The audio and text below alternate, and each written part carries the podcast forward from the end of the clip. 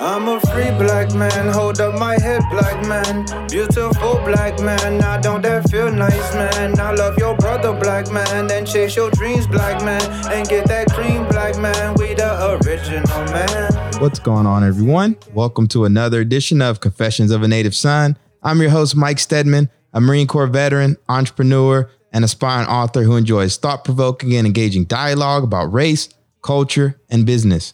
In this episode, I discuss Black economic empowerment and the many challenges Black Americans face from an economic perspective. I stress the importance of building an economic foundation through small business ownership, why I believe there's a Black economy, and why Black entrepreneurs need to adopt different strategies to succeed at scale. As always, thanks for sharing your time with me, and I hope you enjoy the show. You start a business with him, you make commitments to him. We all can profit and win and with our friends. Circle back to the hood and teach them youngsters to do it. Do it. What's up, everybody? Welcome to another edition of Confessions of a Native Son. I'm your host, Mike Steadman. Super excited to jump on here with you all today. Man, uh, first of all, appreciate all the love and support I'm getting around this podcast. You know, when I started this thing with Mike Lloyd, man, it was just like, I don't know, just something fun to do. Night. I, I kind of wanted to come on here and express my thoughts and emotions and work my way through this book I'm writing of the same name. But uh, it's it's crazy over the last like few weeks, man. Our downloads have been going up. I have the engagement is crazy. You know, I've been having people reach out to me on LinkedIn, sending me emails and all kind of stuff, just kind of you know talking about uh, their Marine Corps experience, reaching out to me on Facebook and Instagram. Just so much love surrounding this podcast, and I want to let you all know out there how much I appreciate you and all the, the support you're sending our way. You know, um, this this the Always Faithful series where I come on here and I kind of share my Marine Corps experience and some of my challenges as a, a black infantry officer has been very very receptive from both sides. And uh, you know, this the last episode we did, the one that we released was with Colonel Hobbs. You know, just kind of reviewing, you know, my first episode and then just kind of hearing about how he his uh, thoughts around what led him to write the article. You know, the Marine Corps is always faithful to white men, and uh, you know, just have good dialogue and discussion, and it was all just very well received. And so, um, we're, we're moving with this thing, man, and you know, we're having fun with it, and we're getting some good dialogue on here. And I just ask that you continue to stay patient with us as we continue to uh, figure out what it is we're doing. You know, because I will tell you, when I started this podcast, I had no desire to go down the military rabbit hole, not to the extent of with like always faithful. Um, you know, I, I did want to come on here and kind of just share my my experience in the military just a little bit, but definitely not the focus of this podcast. Just giving you a heads up. This is me to come over here and talk about books and stuff I'm reading and just kind of share my insights onto how I view America from the lens of a Black Marine Corps veteran, entrepreneur, I don't even call myself a community organizer, just someone who likes to create uh, opportunities for young black men and women of color. And uh, I'm not, I'm very unapologetic about that. And uh, it's funny with the whole uh, the the woke America. You know, people are finally, you know, joining the party. I guess realizing that we have to create more opportunities for people that don't have them. Um, and a lot of us, you know, have been in the trenches doing the work but I do appreciate people reaching out, trying to hear my perspective on stuff, and actually showing some love by uh, donating to the cause. Um, what we're doing here with Ironbound Boxing, also buying a, a, bunch of dope coffee, man. Y'all are y'all are moving dope coffee into the stratosphere. My man Mike, man, they're they're packing boxes twenty four seven. So keep it up, keep showing the support to them, man. I uh, I'm gonna be honest too for y'all. Like I've been trying to record part two of Always Faithful because uh, I want to talk about, you know, my time in the battalion, you know, first time 8th Marines during the workup and then to Afghanistan and, you know, me getting in trouble and everything like that. But man, that, that second episode is just so hard for me. I don't know what it is. I don't know if it's just like, I don't know when I started this podcast, I don't know if anybody was listening. Now I know a lot of people are listening and, uh, uh, I don't know if it adds like extra pressure. I don't know if it's like podcast block or whatever, but I'm having the darndest time with the with uh, the second episode of my Marine Corps experience. Um, I tried to record an episode. This, I tried to record that episode. I've tried to record the part two to that episode like five or six times, and it's just not coming out right now. And I don't know what it is, man. I got to get through it. Um, maybe part of me is because like I don't really want to talk about that as much right now. I don't know because sometimes you can get lost in the past and you know want to just kind of focus on the future. But I will say like um, it's important to talk about because I know a lot of you out there are curious uh, to kind of hear what what happened and hear my perspective on stuff. And I know that the message is really identifying with a lot of people, especially those that are out there still in the hustle, still in the Marine Corps, dealing with their own issues. And so I owe you that, and I apologize. I haven't released it yet, but uh, I'm still figuring out what I'm doing with this show, man. To be honest with you, I got to find uh, the exact direction I want to go, and uh, I do want to, you know, wrap that up but it's just not coming out right now. Like I don't know what it is, man. It's just some some writer's block or something. But uh, we'll we'll, make it. I just ask that you continue to uh, be patient with me and uh, just continue to listen into the show. And when I drop it, I'm sure I will be sure to uh, let you all know because I will post it on our social media, man. But uh, there's just some other stuff at the top of my mind right now, and the way my brain works. You know, I'm, I'm just a very creative person. Like when I got it, I could just go. But if it's not there, it's hard for me to just kind of force that. And uh, I will tell you, I gotta one thing I will tell you all is that like I've thrown a lot of projects at the wall lately, right? Like, you know, this podcast, right? I got my nonprofit, Ironbound Boxing nonprofit. I got Iron Ironbound Boxing for profit. I got consulting work I do. And then we got the, the work I do with Dope Coffee. And literally it's all sticking like at the same time. Usually you throw a bunch of projects and of like the thousand you throw, maybe one will hit. But what's happening now is as I'm growing as an entrepreneur and I'm getting better at branding, man, a lot of my stuff is just resonating with people. And so one of the things I have to do is I got to start like prioritizing and I got to start executing like a pro because right now I'm not executing like a pro. I'm still like shooting from the hips with a lot of stuff. Uh, even this podcast, even though I batch some episodes, I just didn't want to run them because they're good. But like I, I listen to my own podcast, and so like it's got to be something that like I want to listen to myself. And so like if I have a batch episode or something, and the time is just not right, I don't feel like dropping it. And so that's why like there's been some gaps in some of the episodes, but I got to get better at that. But that's just me turning pro with a lot of this stuff. You know, like I got a blog going, you know, need to batch those batch that content. And by batch, I mean like write four or five pieces at once and then have them ready to go. Same thing with the podcast, just record like five episodes at once. And then that way I can have those and drip those. But I'm not there yet, but that's the goal that I am working towards. Because one of the things that's on my mind right now is like, I'll tell y'all, man, I really like the entrepreneur hustle and I'm really trying to own this space of the micropreneur, right? Like I read so much business literature, like the Jim Collins, the Peter Drucker. I probably read every startup book there is, but like it just doesn't. One thing I kind of do with that information is like I kind of take that information and say like, how can we, how can I use this knowledge and insight to help support uh, people of color? All right. And one of the places that I find is like wide open for me is the micropreneur space. And what I mean by micropreneur is that like um it's like the third shift entrepreneur. You know, the kind of person that like has a full-time job, has a family, and then has their like side hustle, may or may not have started a business before, um, just kind of has this idea, doesn't really know what to do. I really like helping people go from like idea to invoice. You know what I mean? Like I want to help people, I want to help more of our people win right? Like I want to help people monetize a product or service like today, you know, and that I, before, you know, COVID happened, like there was all the little pop-up markets in New York City. You know, my girlfriend, she, she has a brand and she works at a lot of these pop-ups. And uh, I used to love going in there and I would go in there. And every time I went to a pop-up marketplace, I made sure to buy something just to show someone that like I believed in them. Cause I know how hard it can be when you're like starting out on your dream and your vision and you're just really like putting yourself out there and it just means a lot when someone makes that first purchase from you. So I made a habit where every time I go to a pop up, I always buy something.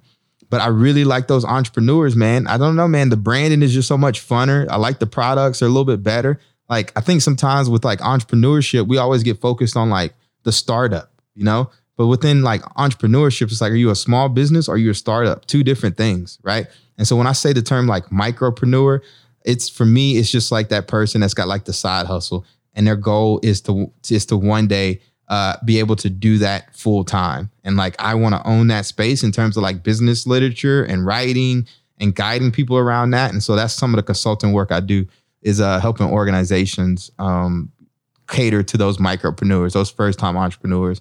Because I like I told y'all, man, I'm about the culture, man. I want more of us winning. And uh, I just use all the knowledge and insight I gain on my journey and just put it back in the culture, man. Put it back in the culture. Try to help uplift uplift our people. And uh, I just do it in ways that is authentic to me, whether it's boxing, whether it's entrepreneurship, whether it's this podcast. I don't know. But uh, I'm super excited about today's episode because I got some thoughts I got to get out of my head and I want to get them down on paper. But before I do that, I'm gonna share them with you all. Um, before we get into the meat of today's show, though, I'm not gonna do Always Faithful Part Two. You got to give me some time on that. I know y'all y'all might be waiting forever. I don't know if I'll ever drop that episode. God willing, I do. But uh, in all seriousness, the confession I want to give you all today is that I don't know what I want to be when I grow up. Like still, like I'm like 33 right now, but like honestly, y'all, I'm like a renaissance man.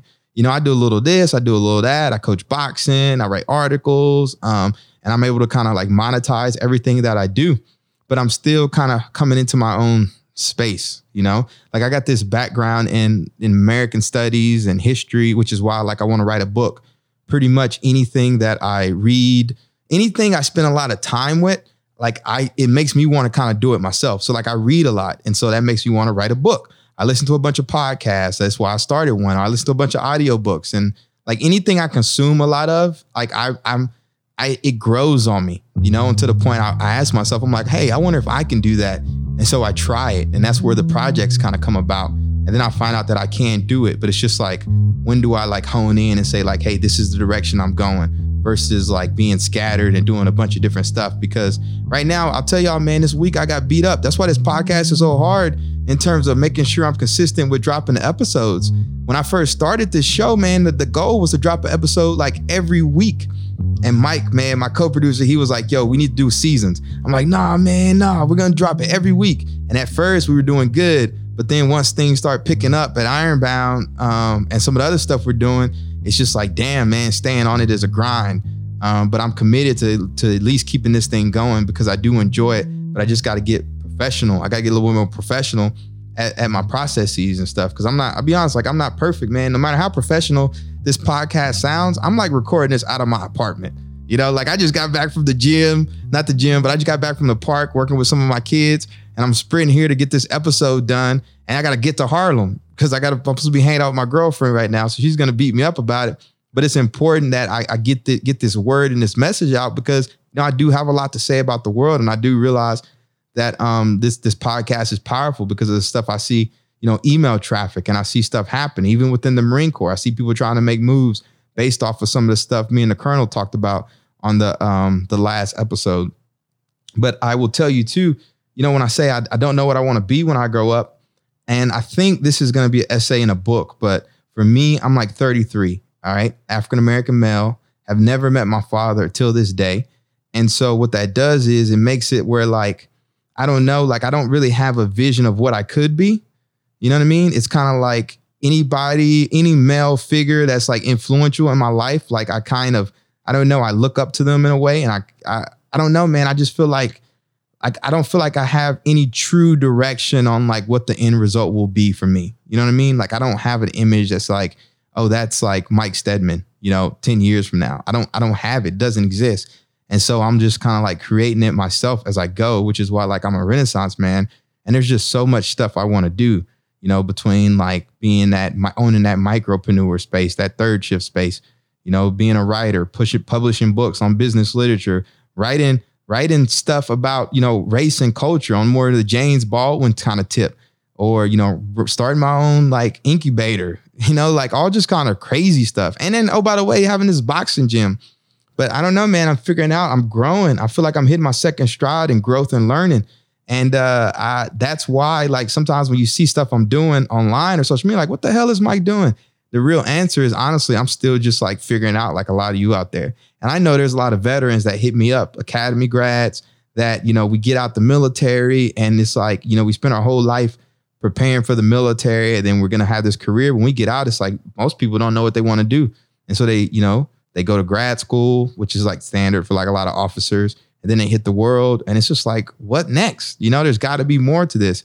And I think just through some of the projects I've done, I've been a real inspiration for a lot of people and I understand that. And so all of, all of y'all out there that are listening to me, man, I just do a bunch of different stuff, man. I just try a bunch of different stuff, and if I like it, you know, I decide whether I want to pursue it or not. But I've got to definitely organize this chaos because it's chaos now. I'm doing too many projects. I need to prioritize stuff. I will tell you, this podcast is a priority for me, but I've got like I've got I've got other stuff ahead of it. So um, as I grow, we're gonna grow together, and I just appreciate y'all tuning in for the journey with me. All right. So uh, yeah, let's go ahead and give a shout out to our sponsors. First, I want to give a shout out to the one and only Dope Coffee, a lifestyle brand that pairs urban black culture with innovative products offerings in the coffee industry. We're not a coffee brand for black people. We're a coffee brand that seeks to elevate black culture through a lifestyle of premium coffee and candid conversation. Next, we want to give a shout out to my brand, the one and only Ironbound Boxing, a fitness brand that utilizes the wellness benefits of boxing to transform communities, individuals, and corporate teams, helping them thrive and realize their fullest potential. Proceeds from our services fund free boxing training, entrepreneurial education, and employment opportunities for Newark youth and young adults. Shout out to Dope Coffee and Ironbound Boxing, two badass brands started by African American Marine Corps veterans, putting positive energy out into the community. Shout out to our uh, to our Confessions of a Native Son super fans. Y'all know who y'all are, rocking the Ironbound Boxing hoodie or shirt, sipping some dope coffee out of a dope coffee mug, got a stack of books, uh, hungry, ready to learn, ready to grow, and tunes in for each and every every episode. Man, shout out to y'all. I appreciate the emails. Keep sending my way. I know I always don't respond, but I do appreciate the love, and it keeps me going. All right, y'all. Let's get into the theme of today's show. I want to talk about Black economic empowerment because this is at the top of my mind right now. All right. We are in the George Floyd era. Okay. America is woke. They find out that we're all black, and it's like the biggest shock to people. Okay. But one thing I've kind of just been rooted in, you know, people hit me up all the time. Hey, like, Mike, what are you doing? Are you protesting? Are you doing this stuff? I'm like, yo, I'm doing the same thing I've been doing, trying to help black and brown kids in Newark. You know, I've been doing this from the beginning. Like, I know a lot of people, I mean, uh, not to sound like mean or anything, but like some people are late to the party. There's there's there's those of us out here that have been trying to create more opportunities for for uh, people of color. All right. And I know we all fight our fight this battle in our own unique way. But for me, I feel like, yo, I need to create the economic arm because I just feel like it often gets like overlooked. You know, one thing I've I've matured socially, right? Like when I was coming up, you know, I was definitely on like the the I grew up in like the NAACP culture, you know, like the Martin Luther King, the civil the civil rights legacy stuff, you know, like and I think for for me as like a young man of color, right? Like I've really kind of like looked up to those kind of people, right? The the the the the activists, okay, you know, and um, but as I've like matured and I've grown, right, like I've just realized the importance of like the economic piece, right, like business ownership, entrepreneurship. And so my focus like as i've as i've grown has kind of shifted right? Like i think a lot of us we kind of start out uh, like there's like there's always like the two sides of the camp right? You got like your martin luther king you know which is like the non-violent uh, and then you got like malcolm x and like the nation of islam and most people think like he's super radical and they were. Nation of islam was radical. They have some mythology that they believe that's just straight up crazy. I'm just let you know in my humble opinion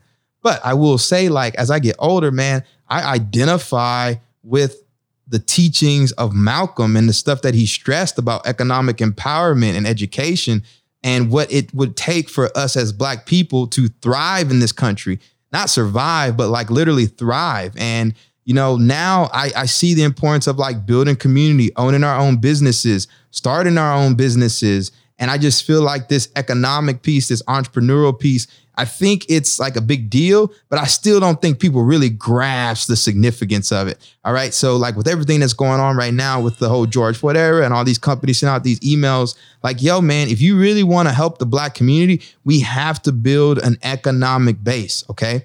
I've looked at the numbers, right? I saw a, uh, I got the sheet, I've got the sheet. And from the SBA, this was prior to COVID, y'all, prior to COVID 19, there were 30.7 million small businesses in this country. And what they're reporting is about half of those were like single member LLCs. You know what I mean? Like maybe like single employee, freelancer, or whatever. Okay. Of that number, of that 30.7 million, I told you about half of them are single member LLCs. 2.6 million are listed as Black or African American. And that is important because what we really don't know is who is thrown in the black these days. I told y'all there's a reason my podcast is named Confessions of a Native Son. I view myself as someone uh, a descendant of slavery, right? Grew up in the South, African American. But a lot of different groups, cultures, immigrant groups get thrown into the black category.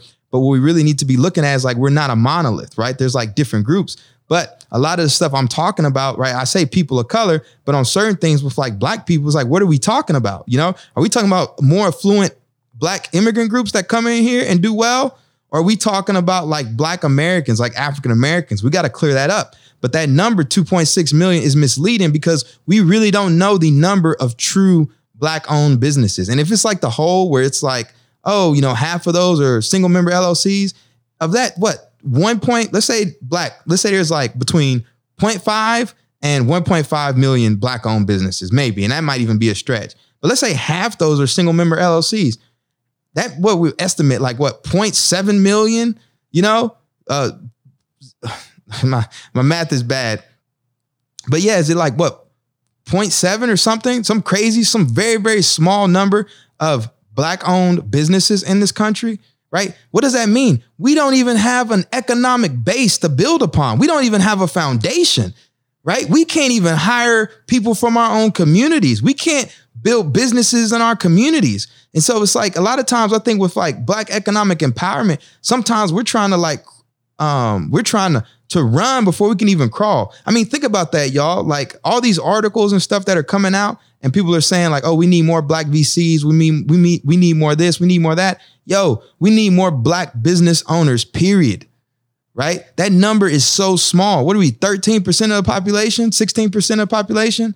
How many of us are business business owners?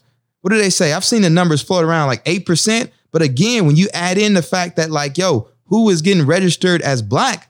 And who falls into that category, we don't really even have a, a strong estimate of the true number of black owned businesses in this country. All we know is it's low as hell. And that is a problem because we will never be able to compete unless we have an economic foundation. And so a lot of times I think like going back to what I was talking about before, are you a small business or you a startup, right? Like you look at the numbers, it's like, oh, less than 1% of venture capital went to like black people or African Americans, whatever. There they go, throwing that mix in again. But like, yo, how can we have venture capitalists? We don't have any entrepreneurs in the first place. And so when you look at those numbers, you can't help but say, like, yo, black people in this country are nothing but a labor class. Like, we don't own anything. Like, what industries do we really own? What industry can you say, damn, blacks got that dominated? Black people got that dominated. You can't even say it in the entertainment industry because we're still workers. Yo, I'll tell y'all, man, there's this, there's this, there's this um famous African American historian, and his name is Dr. Claude Anderson. Look him up, right? He wrote a book called Powernomics, and he wrote this book in like 1994, all right? And I kind of view myself as like a young Claude Anderson because like a lot of the stuff I'm talking about, it's like for me, I have this like awakening, you know, where I'm just like super hungry. Like I am diving into like every book. I'm a stacker, y'all. You look around my apartment, I got book stacks everywhere. I'm reading everything from fucking revolutionary suicide about Huey Newton and the Black Panthers. I got The Negro in Business by Booker T. Washington. You know, I got Lean Startup. I got Black Labor, White Wealth. Like, I've got freaking books upon books of business literature, right? Like, I, I'm diving deep into that. And like, I don't know, man, I can't explain it. I'm just hungry. I'm like curious to find out, like, how did we get to this point and what are solutions? Okay. How do we kind of come out about this? And I'm coming across these like old historians that we're like talking about the same stuff I'm talking about now. And it's like it's nothing new. And that's one thing you keep hearing me say about this race and culture stuff is like I just kind of view myself as like the young veteran version of like the James Baldwins and the Muhammad Ali's, right? Just kind of speaking truth to power, just speaking it here in the um here in 2020. But man, like though, those are kindred spirits for me. And the reason I bring up Claude Anderson is because this book, man, he calls it, it's called uh, Powernomics super dope books. And he talks about how black people can uh, can overcome some of our challenges but he focuses heavily on the economic piece. And i'll probably dedicate a whole a whole episode to it. But one of the things he talked about is like he's like black people only only thing black people own in this country is sweat. He's like that's all our equity is put into sweat. And let me tell y'all man i was beat up like a few weeks ago man just teaching these virtual boxing classes. And it's like i sweat on camera all day like over zoom like on Thursdays, I teach like five boxing classes, right? I got to get out of this. But man, as I'm like teaching these classes, I'm like, man, I'm thinking about Claude Anderson, man, talking about all we own is sweat, you know, between like singing and dancing, playing sports, just sweat, right? And uh, it, it just hit me hard, and I just couldn't help but like laugh at myself. But he's true, man. Like when you think about all the industries we're in, like even entertainment, sports, we don't own the football teams. We're not head coaches. You know, it's like we're just like participators, man. We're employees. And we got to get to a point to where we start like owning stuff, man. We got to create some some economic infrastructure. And it's like, I don't know. I think sometimes like b- business is uh, business is oftentimes shown that it's like for other people. You know what I mean? Like, I think we need to show our community that, like, hey, you can start a business. Business is not that complicated. And I think, you know, there's some conservative, there's some black conservatives out there. And like, I'm not like a black conservative by any means, right? Like, I'm probably, you know, I have like some conservative ideas, but I'm definitely like my own person. All right. I find it hard to relate to a lot of like the far right people just because I don't know, man. I just feel like they never defend black people at all. You know, it's always our fault.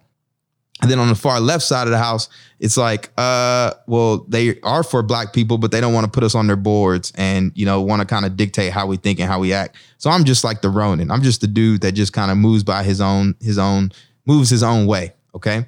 But the reason I bring that up, uh, damn, I just lost my thought. But yeah, I just, I don't know. Like, I just, I just I just kind of think for myself, right? I just kind of I try to look and see what makes sense. But one thing I'll say, like black conservatives have brought up, there's this guy named Coleman Hughes, and maybe I'll get him on the podcast. But you know, one thing we got to stop doing, and I keep saying this, right? But he using a different way is black people, we have to stop comparing ourselves to white people. And we got to stop comparing ourselves to white progress because we will we will keep running around in a hamster wheel if we keep doing that, right? And for a lot of y'all that are just now like becoming woke and aware and jumping into this race stuff, this stuff is so complicated. Like it is deep, man. It is deep. That's why we got this episode because like it's just and when when I say that, man, is this sense of like there's this uh, there's this sense within like because white people have it, we got to have it. You know, or we got to do it their way, or we got to mimic their way right? And one of the things I'm always saying is like, yo, if we run the race the way it's been set up for people that don't look like us, don't come from our culture, don't have our history, for every one of us that makes it, we leave 100 in the graveyard. And to me, that is not winning. Okay. We need to run our own way, race and we need new strategies, right? And that's the kind of stuff that Claude Anderson talks about and even draws this other diagram. And the fact that we keep running these same strategies that the dominant, the, the majority uses to succeed, like the minority will never be able to compete. We need to have our own. We need to have our own uh, infrastructures and run our own race. And so that's the kind of the things that I am trying to articulate with this podcast and figure out solutions. You know, and one of the things I've come up with is the micropreneur thing. Like, like I can speak to that, like because I am one. Right? I had so many hustles. Yo, like when I started the Ironbound Boxing Academy, man, I was working at a private school. I was volunteering for Bunker Labs. I that was like my OJT.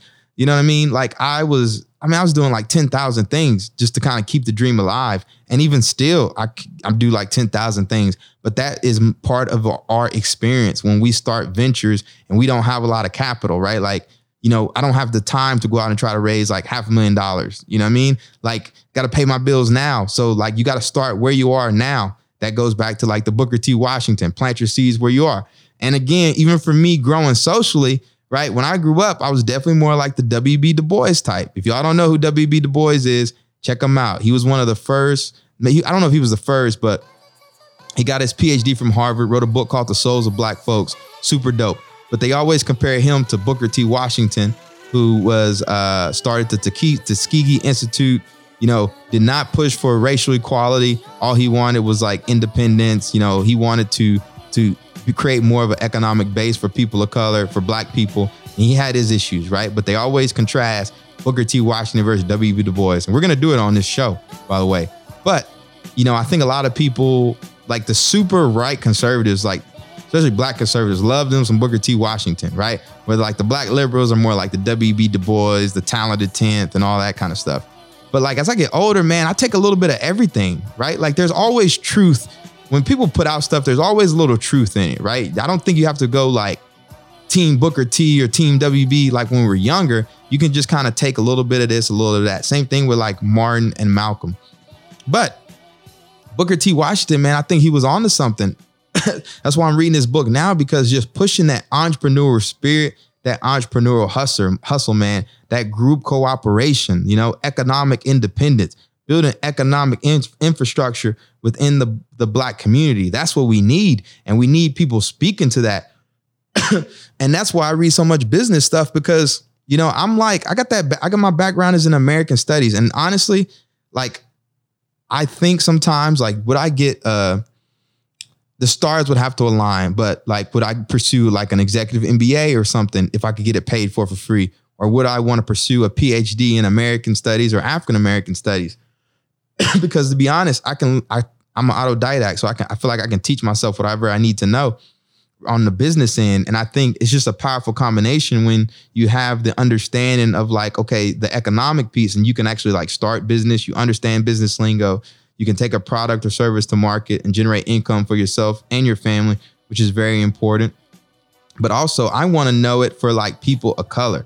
I want to know like what works, what hasn't worked traditionally, and I need to know like how to communicate it to our people so that they can benefit from it, from those lessons because it's just the world is just different for us. You know, it's like looking at it through two completely different lenses. But what I want to see more people talking about is I, I feel like what's getting lost in this, um, what's getting lost in a lot of this dialogue I'm seeing uh, currently is just like, yo, we really got to head, y'all, we got to hammer home this economic piece, man. We got to create economic opportunity and it starts with the mindset and cultivating that mindset. Like it's like I'm I'm telling y'all, man, I'm I'm fucking radical, yo. Like, what are kids like? The fact that we have our kids in these schools that they can't that you know they graduate high school can barely read and write. Like, what are we sending them there for? Like, what is the point of the public education system? Honestly. You know, like Mike and then Mike and his wife at Dope Coffee, they homeschool their kids. And I'll tell you this, their kids are gonna know more about how to succeed in this country than 90% of the kids in Atlanta school different. It might hell, it might be 99.9% because as once I kind of became self-taught, right, I realized that the value of the, the way we approach education is wrong in this country and it is hindering people of color. Like straight up, like again, that's the graveyard shift right there. Yeah, we we pump them into these schools and we send them off to college, but we leave millions in the graveyard you know, because they don't make it. And so like I'm not even a I'm not a fan of like I have some some concerns about our public education in this country because I just don't feel like it's setting up for setting us up for success. I think we need a lot more independent education. And I think the foundation of it is like know yourself, know your culture, know where you come from, but also know how to compete in this current uh, economy, right? Like if there's anything COVID has taught people, it's that you need to be able to generate income for yourself and your loved ones at a dime's notice, right? Because waiting on the government to pay you and save you is just bad strategy in general, you know? And that's why we got to cultivate that entrepreneurial mindset. But again, even the way business is talked about in this country, it's almost like hidden from us, you know, or finance and all this kind of stuff, you know? Like I have some really radical ideas about it. I was just talking to one of my coaches. Um, I'll be honest with you, I got in a um had an interesting conversation with my with my girlfriend, pseudo of an argument. You know, we have our disagreements, but tell me if this is this could be radical. I don't know, right? But one of the things I'm saying, okay, I, I looked at the numbers. Okay, let's say one million black-owned businesses in this country, if that. All right. And we already know that black people in this country do not have access to capital, a lot of capital. This is just facts, right? If you want to start a business, you're African American, you don't got access to a lot of capital, right? I think Mike Mike had access to about you know, we still black for black people. When we need money, we tell our we tell our old timers, they're like, baby, I want to support you. So so here you go. Here's here's two dollars. You know, I'm like 33 years old, still getting two dollars. But that two dollars means a lot more in our community than it does in some others, right? But I say that to say is like, yo, when we start businesses, it's like on five hundred dollars. I think we started dope coffee on like five hundred dollars, like straight up nothing, you know. Um, and if we know that we have trouble with capital, right? We don't have a lot of it the capital that we do have is tied up into the stock market, right? Because a lot of more, influ- I want to say, affluent black people in this country, you know, we work the corporate jobs, we get the 401k, we do all that kind of stuff. And what do we do? We invest in the stock market, all right? But going back to what I'm saying, we already know we don't have actually a lot of capital. The capital we do have is in the stock market. Yo, last time I checked, those aren't black companies going public. You know what I mean? Like the the the, the money that's getting played in the stock market is making people making um let me rephrase this because I'm, I'm I got to get this right without offending a bunch of people. But uh, we're not. I don't necessarily know if we're truly building the generational wealth like it's sold to us, right? Like I'm not saying there's anything wrong with the stock market. I'm saying absolutely do your thing, invest in the stock market. But if we're gonna succeed as a cult, as a culture, if we're truly gonna stand in solidarity like we say we are, right? Then we need to make sure that our business community, that our young, hungry kids have opportunity, we need to invest in their businesses and we need to invest in them and need to invest in our communities because these public companies, they're becoming millionaires off your money. Okay. Yeah, you're gonna make some money in the stock market. Yeah, you're gonna make like, I don't know, over the course of like 30 years, maybe you make a million dollars, maybe you make two million dollars if you're just a worker bee, whatever. But they're gonna go public and they're gonna be fucking billionaires. All right. And guess what? That money is probably not gonna go back into the black community. It's probably gonna go back into some like, I don't know, look at us, we're gonna go help volunteer at a school or something. But you got a young bunch of young, hungry, starving entrepreneurs out here that need capital to grow their businesses, you know what I mean? Or even just launch their tech company, but like we don't even support our own, you know, but we'll we'll give our money to someone else. And that's where the miseducation of us is is wrong. Like there's a lot of other cultures, man, they prioritize their culture over others, right? Um let me that might come out wrong to be honest, because then it's like you're justifying like white supremacy. But what I'm getting at, like in Jewish tradition, Jewish culture, I feel like they really do look out for each other. They invest in each other's businesses. You know, we need to do a better job with that. Like, I feel like, yo, it should be taught. Like, if you're an affluent black person in this country, I think you should have like a stash of cash readily available to support uh, black businesses in your local community. And that's a reach, you know, maybe that's wrong. Maybe that's utopian. But all I know is that, like, yo, this race we're playing, this dream we're getting sold is just false. It ain't gonna work. It ain't fucking possible. There's no, it, there's no way possible. We don't have enough of an economic infrastructure, right? Like we need businesses to hire our graduates. You know what I mean? Like uh, our best and brightest, right? They go to college. You know what I mean? They go to college, they go to get school, and they can't even come back and get hired uh, in their own community which is why they go off to other communities and make other people richer and use that talent that they've cultivated and nurtured into other communities. When we got to do is we got to create some solidarity and move the black community forward. So that means we need to be, have honest conversations within ourselves about like, hey, what is best for us? What do we need to do to move forward in the right direction? And that's why it's so like that's why as I like I get older, the more I think about it, right? Like I don't know, like when I have kids, I think I might want them to go to HBCU because I feel like I can teach them everything else, but I just don't know if another institution would teach them about themselves and where they come from and their history. And I mean, at this point, to be honest, too, like I don't trust anybody to educate me about myself anymore. But I would just like to think that, like, at least in that environment around other people, it would it would at least cultivate that learning, you know, amongst each other. Because I think the wrong mentality is that like we send our kids, like you're not gonna get the stuff I'm talking about now. I just don't see it getting, I just don't think it's getting taught in college. Right. Like you might have a few like radical professors like here and there, but like honestly, this stuff is the stuff I'm talking about now is probably like a taught at like a Montessori school or something, just some like community level stuff. And understand, like, I'm not trying to be like crazy radical. I'm just saying that, like, I look at the way the race is set up. I do not see us winning, let alone anytime soon. I see us keep spinning the hamster wheel over and over. And I've always been my personality, even just as an entrepreneur. When everyone goes left, I tend to go right. And I look down that pathway and I'm like, okay, we've tried this like a hunt for uh, hundreds of years. It ain't really working for us. We kind of need to go our own way. And so what I'm talking about is like creating business strategies for black owned businesses, you know, tell helping them understand how they should probably approach going to market and that's going to look a lot different than what's taught in the mainstream. It ain't going to look like the lean startup. You know, like I said, if there is a single mother here in Newark with five kids and she wants to start a business to get out of rat race, I'm not going to give her the lean startup. I'm going to give her a book where she can see herself reflected in that book, in that business literature.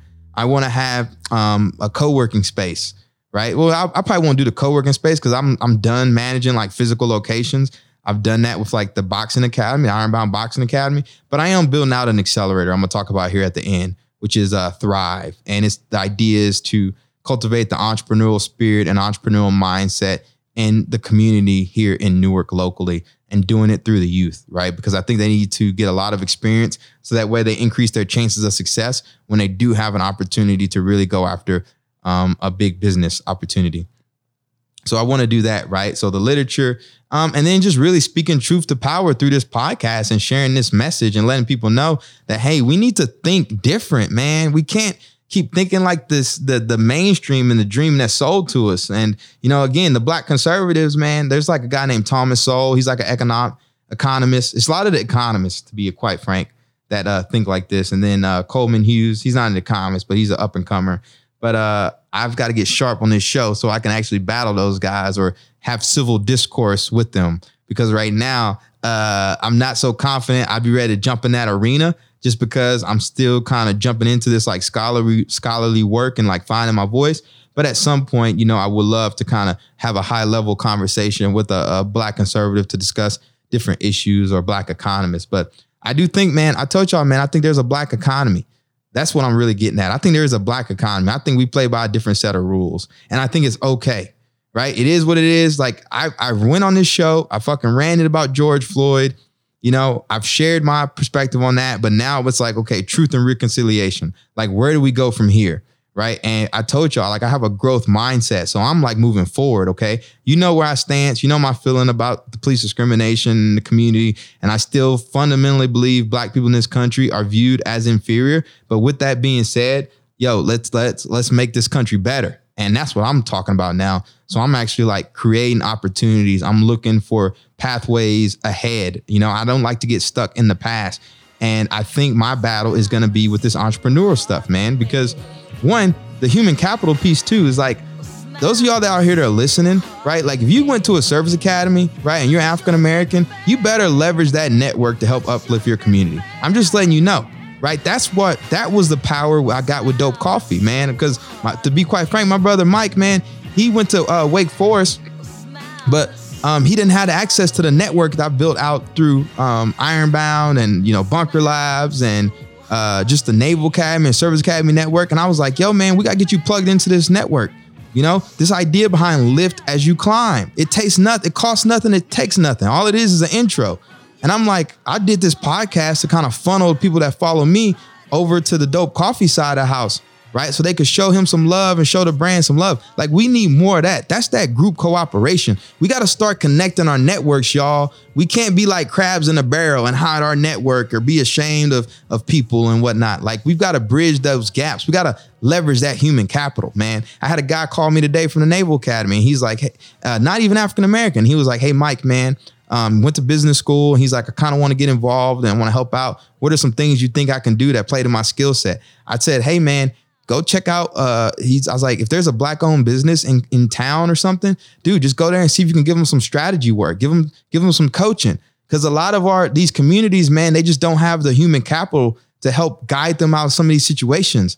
You know, I think business coaching is huge. Just fucking help me out like tenfold, right? There's no way I'd be able to manage the chaos I have now if it wasn't for uh, my coaching group over at the Lions Pride. Like that has upped my business acumen like times 10. And what I've realized is that unfortunately, a lot of our community doesn't know that like that's a thing and how valuable it is. Like fundamentally, like y'all, I will never start a business again without having a business coach of some sort. It's just too hard. The stress level is too much. And I just need that support network. And I need someone I can go to and talk through the, some of these decisions and really push me to grow. But I straight up told him, man, I was like, oh, you know, there's probably some some small businesses in the area could probably use some strategy and some coaching about being more efficient.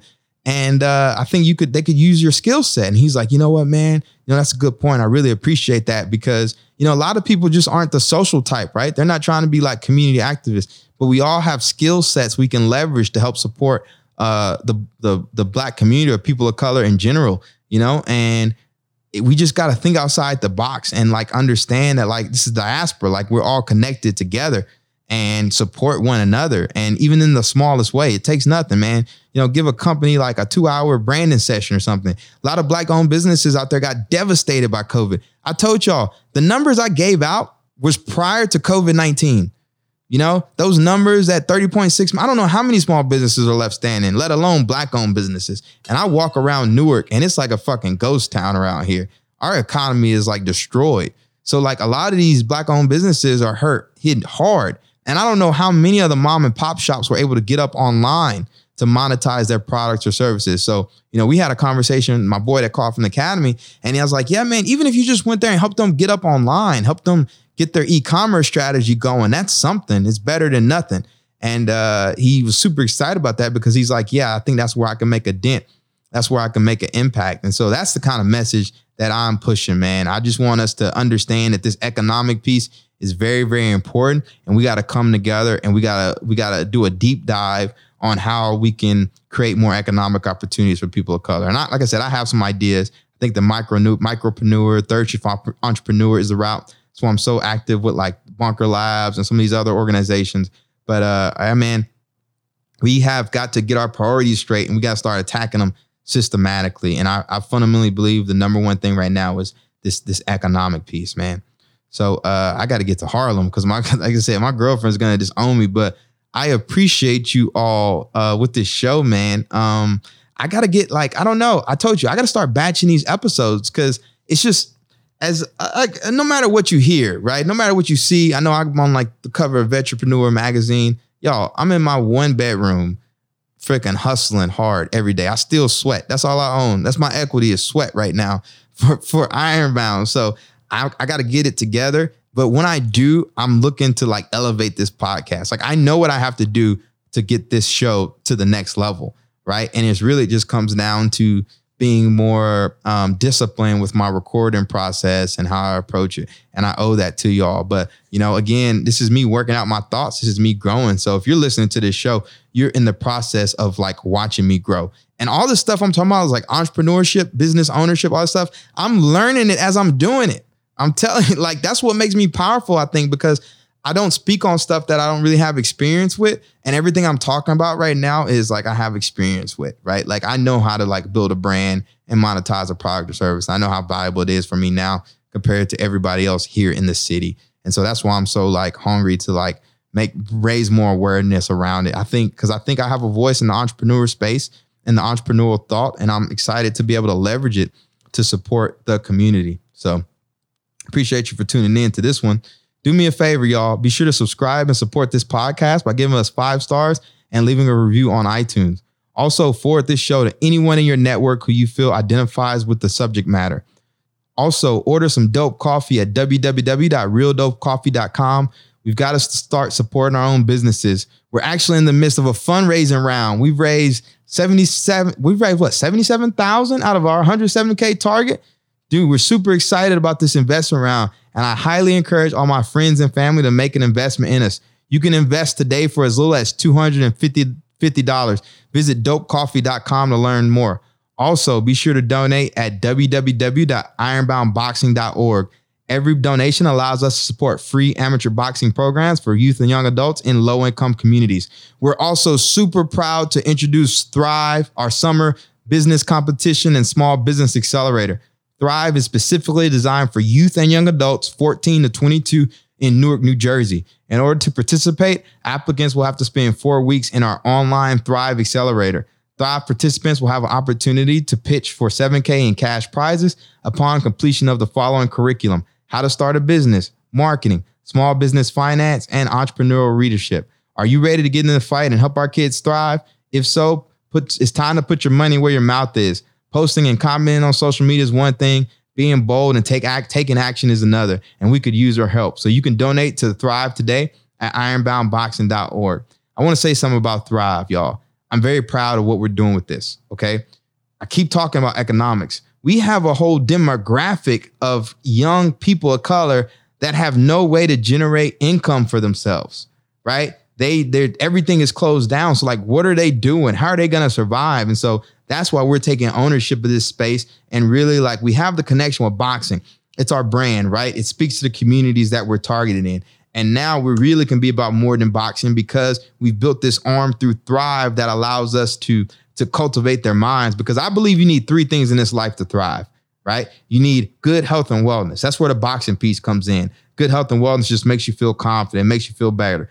The second thing you need is that entrepreneurial mindset. You need to always be able to generate income for yourself, no matter how bad it gets. You need to be able to understand how to monetize a product or service. And then the last thing you need is that growth mindset. You need to learn that book knowledge, right? The frameworks. You need to always have access to that. And so that's what we're cultivating with Thrive. And I'm going to empower me and my team are empowering the Newark community um, with Thrive, with the Thrive initiative. So we could really use the support like around that We are looking for sponsors. We're looking for institutions to really rally around this.